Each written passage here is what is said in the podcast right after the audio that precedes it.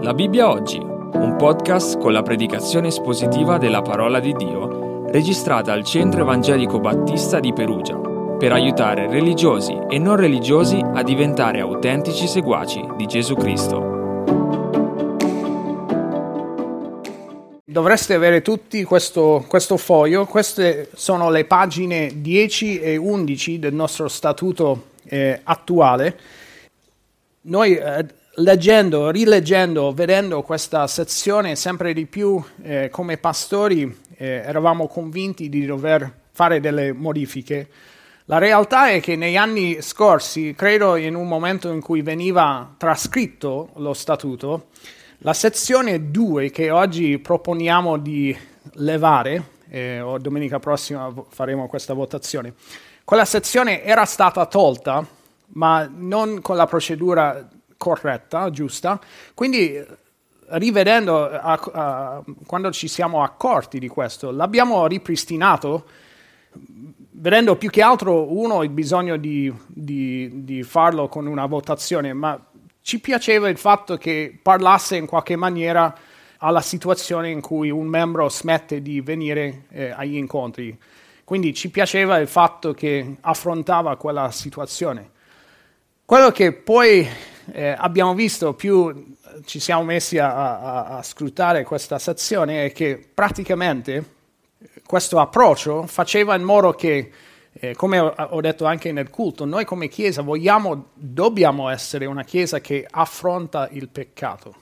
Quindi affronta anche, eh, quando dico peccato, forse ti, mente, ti, vengono in mente i peccati grossi, no? Eh, se, pensate, forse specialmente se venite da un'altra esperienza, un'altra chiesa, se veniva praticata la, la disciplina di chiesa, eh, generalmente forse era per, per, i peccati grossi, tipo eh, adulterio continuo senza pentimento, no?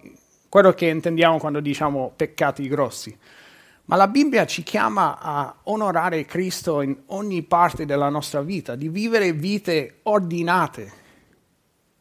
E quando nella Chiesa c'è, c'è una persona, c'è un fratello o ci sono dei fratelli che vivono in modo disordinato la loro vita, vivono in modo che non onora Cristo, Cristo ci chiama a proteggere la sua Chiesa, proteggere la salute della Chiesa, affrontando il peccato. Noi sempre di più dobbiamo essere una Chiesa che fa questo, prima di tutto, come ho detto nella, nel messaggio, che lo facciamo con noi stessi. Noi non possiamo pretendere, pensare di eh, portare avanti la disciplina di Chiesa sempre verso gli altri, senza scrutare i nostri cuori. Quindi chi farà, ehm, chi saprà eh, seguire il passo o la procedura in Matteo 18 sarà la persona che già fa questo nel suo cuore, già chiama se stesso alla, al ravvedimento, eh, esaminando tutto alla luce della parola di Dio, alla, alla, alla, alla croce, al Vangelo, eh, questo. Quindi come Chiesa vogliamo essere ubbidienti nel seguire Matteo 18. Quello che ci siamo accorti è che questa sezione, la famosa ormai sezione 2 dei membri inattivi, pre- presenta, o, o meglio, eh, se, se, un membro smetteva di venire per un periodo, diciamo automaticamente eh, smetteva di venire e rifiutava di un incontro con, con, i pastori. Quindi queste due condizioni, smette di venire e eh, eh, non vuole parlare con i pastori, perché noi come pastori, quando noi ci rendiamo conto che qualcuno ha smesso di venire, noi sappiamo che può essere per diversi motivi, ma uno dei motivi possibili è, è una, una, un discorso di salute spirituale, non, non sta vivendo in ubbidienza e quindi noi vogliamo avere un colloquio con quella, quel membro. Quindi se quel membro ha smesso di venire e non accetta l'invito di parlare con i pastori, secondo la sezione 2 entrava, io la chiamo una, una specie di protezione, cioè per un anno non potevi fare niente verso quel membro. E più parlavamo di questo, più ci sembrava non un approccio sano, eh, perché fare una distinzione per questo questo tipo di comportamento, mentre per altri non, non c'è questa, questa distinzione. Quindi ciò che noi eh, suggeriamo, eh, proponiamo è di, di togliere la, la, sezione 2. Ancora prima eh, suggeriamo di, di, aggiungere una frase proprio per rendere chiaro ciò che noi ci aspettiamo, non noi pastori. Come abbiamo visto in Matteo 18, questa autorità Dio l'ha dato alla Chiesa. Noi vogliamo guidare la Chiesa, ma è la Chiesa che deve muoversi, che deve agire.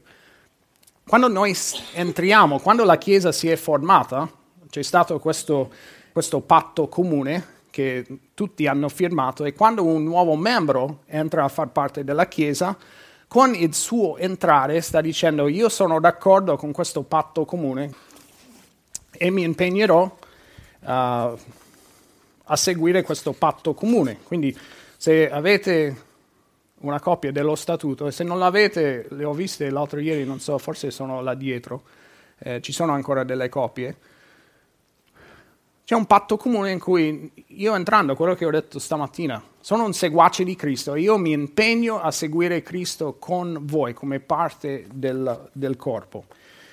E come afferma il patto comune, quando un membro si trasferisce in, un, in un'altra località, ciò che noi ci aspettiamo C nel senso C la Chiesa, non C solo i pastori, ma ciò che noi ci aspettiamo come Chiesa è che tu lì, in quella nuova località dove tu vai a vivere, cercherai, eh, so, sappiamo che ci vuole tempo perché devi capire le chiese che ci sono, ehm, la Chiesa che si allinea più con le tue convinzioni, sappiamo questo, ma ci aspettiamo che in quella nuova dove tu adesso ti, eh, ti, sei trasferito, dove chiami casa, cercherai una chiesa, una nuova chiesa, dove entrare a fare membro. Quindi suggeriamo questa frase come afferma il patto comune. Ci aspettiamo che i membri che ti, si trasferiscono in altra località troveranno lì una chiesa sana dove diventare membri. Non vogliamo una situazione in cui qualcuno si trasferisce ma per il bene che ci vuole, per il legame emotivo con la chiesa di Perugia, forse dove ha conosciuto il Signore, dove è stato discepolato, per questo legame un po' sentimentale non vuole diventare membro di un'altra chiesa. In questo senso noi apprezziamo questo legame e avremo le, tutta l'eternità per vivere e goderci lega, questo legame, ma qui sulla terra non è il posto di di vivere questo legame in questo senso. Tu hai bisogno di una chiesa dove tu vivi.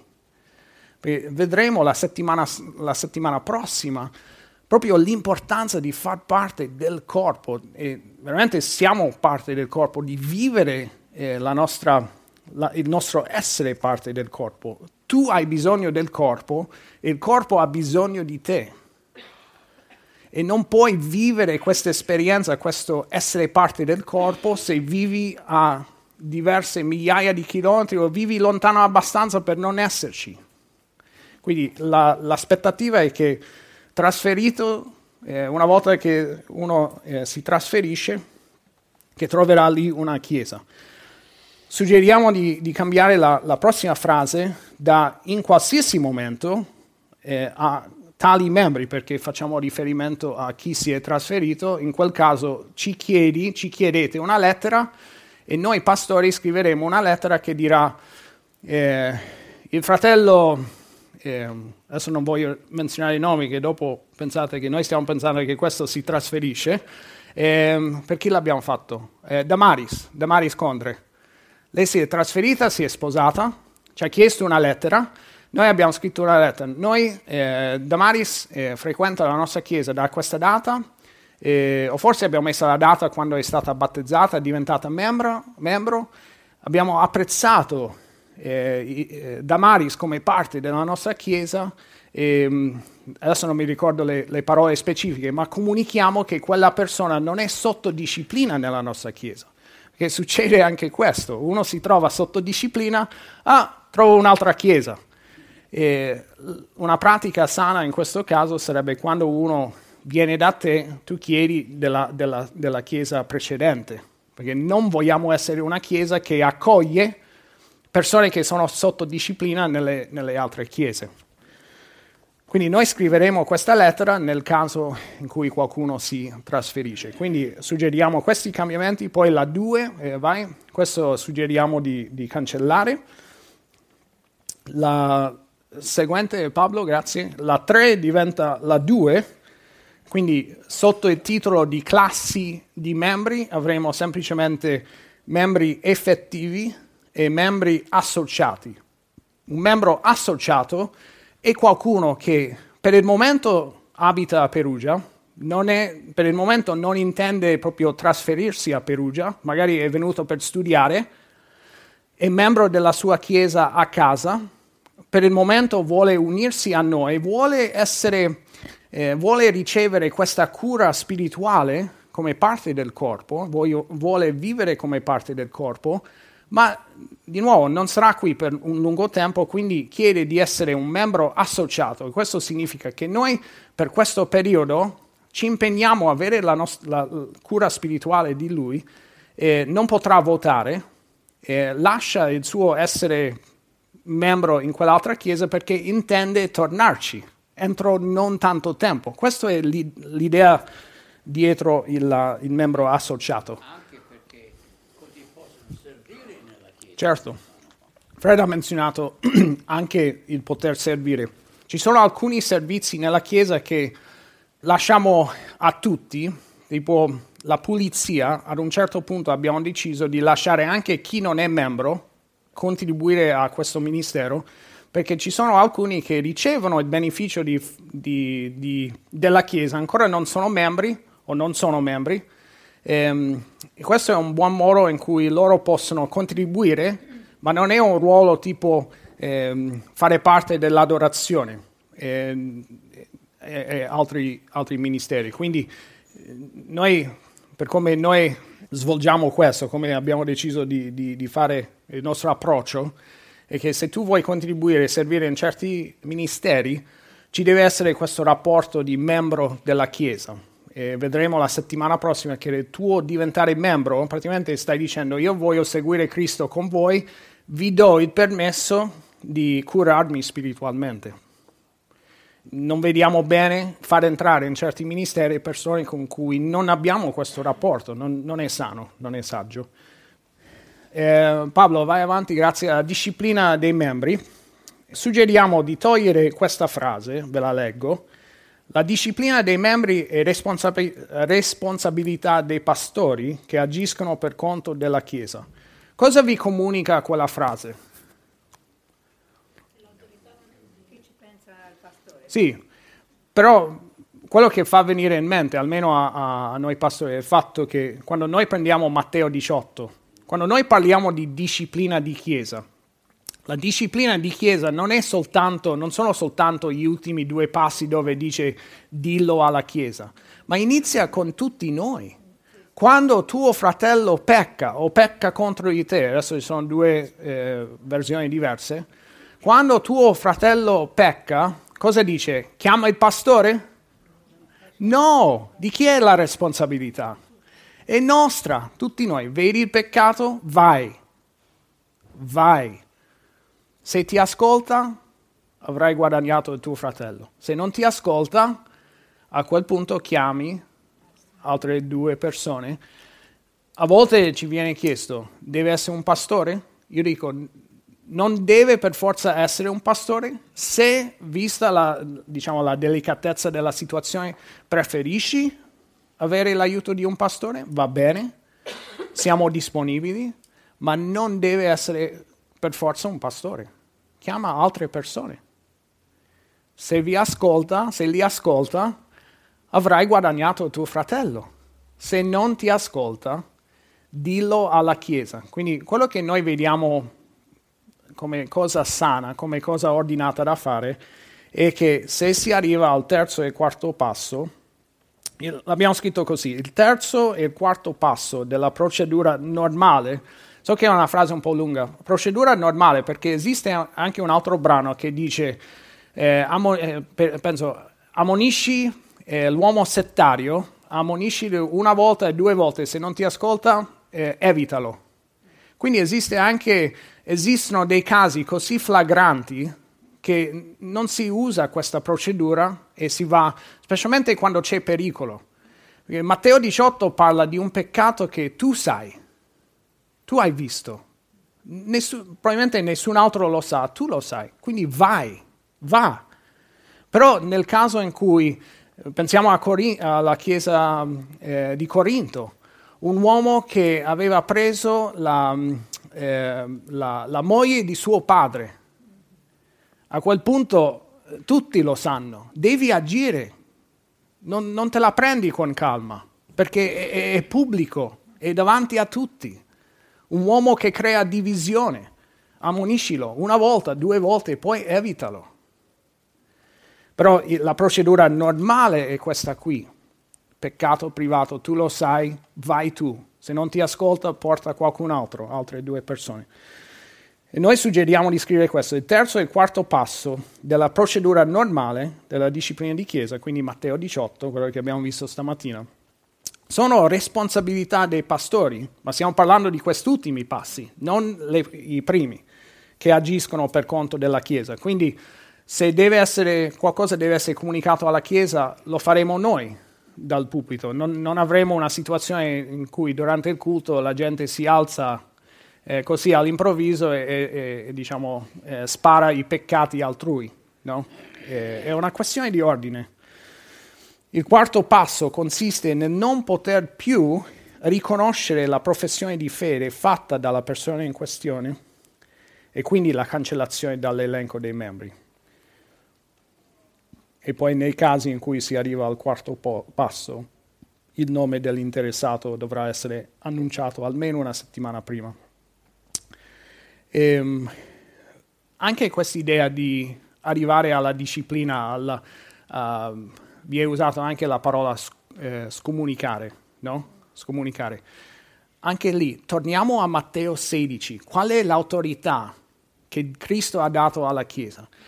Ha dato un'autorità dove se tu non dai abbastanza è in gioco tua, il tuo destino eterno, quindi continua con le offerte e noi continueremo a dirti che sei a posto nella, nell'aldilà?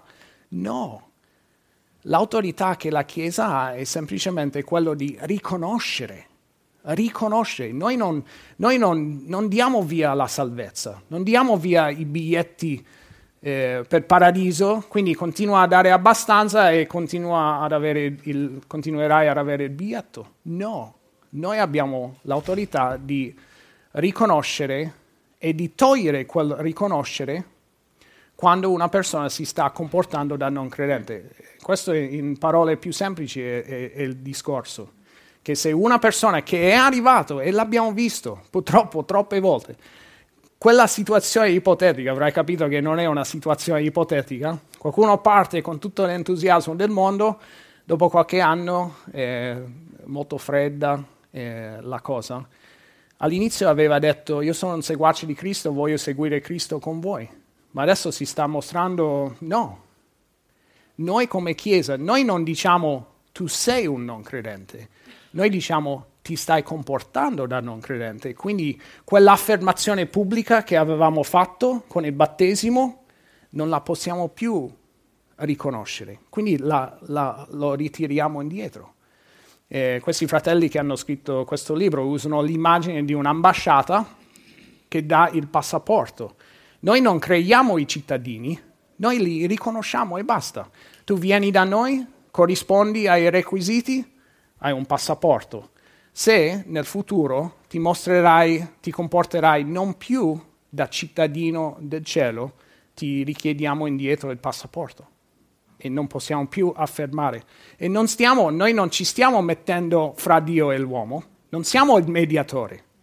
Siamo l'ambasciata che ha il compito di riconoscere o meno i veri credenti. L'idea che eh, la disciplina di Chiesa è semplicemente l'annuncio della, del peccato è sbagliato, quelli soltanto sono gli ultimi passi.